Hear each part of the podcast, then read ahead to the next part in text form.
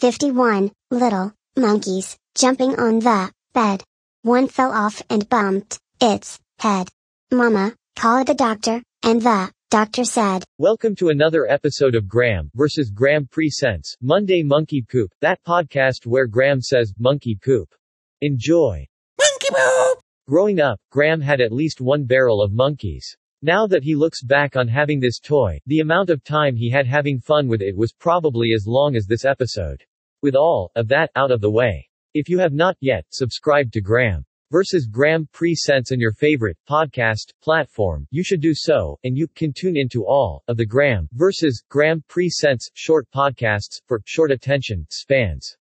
Shows include 365 Days of Fuck, The Weekly Shit, and Monday Monkey Poop. Goodbye.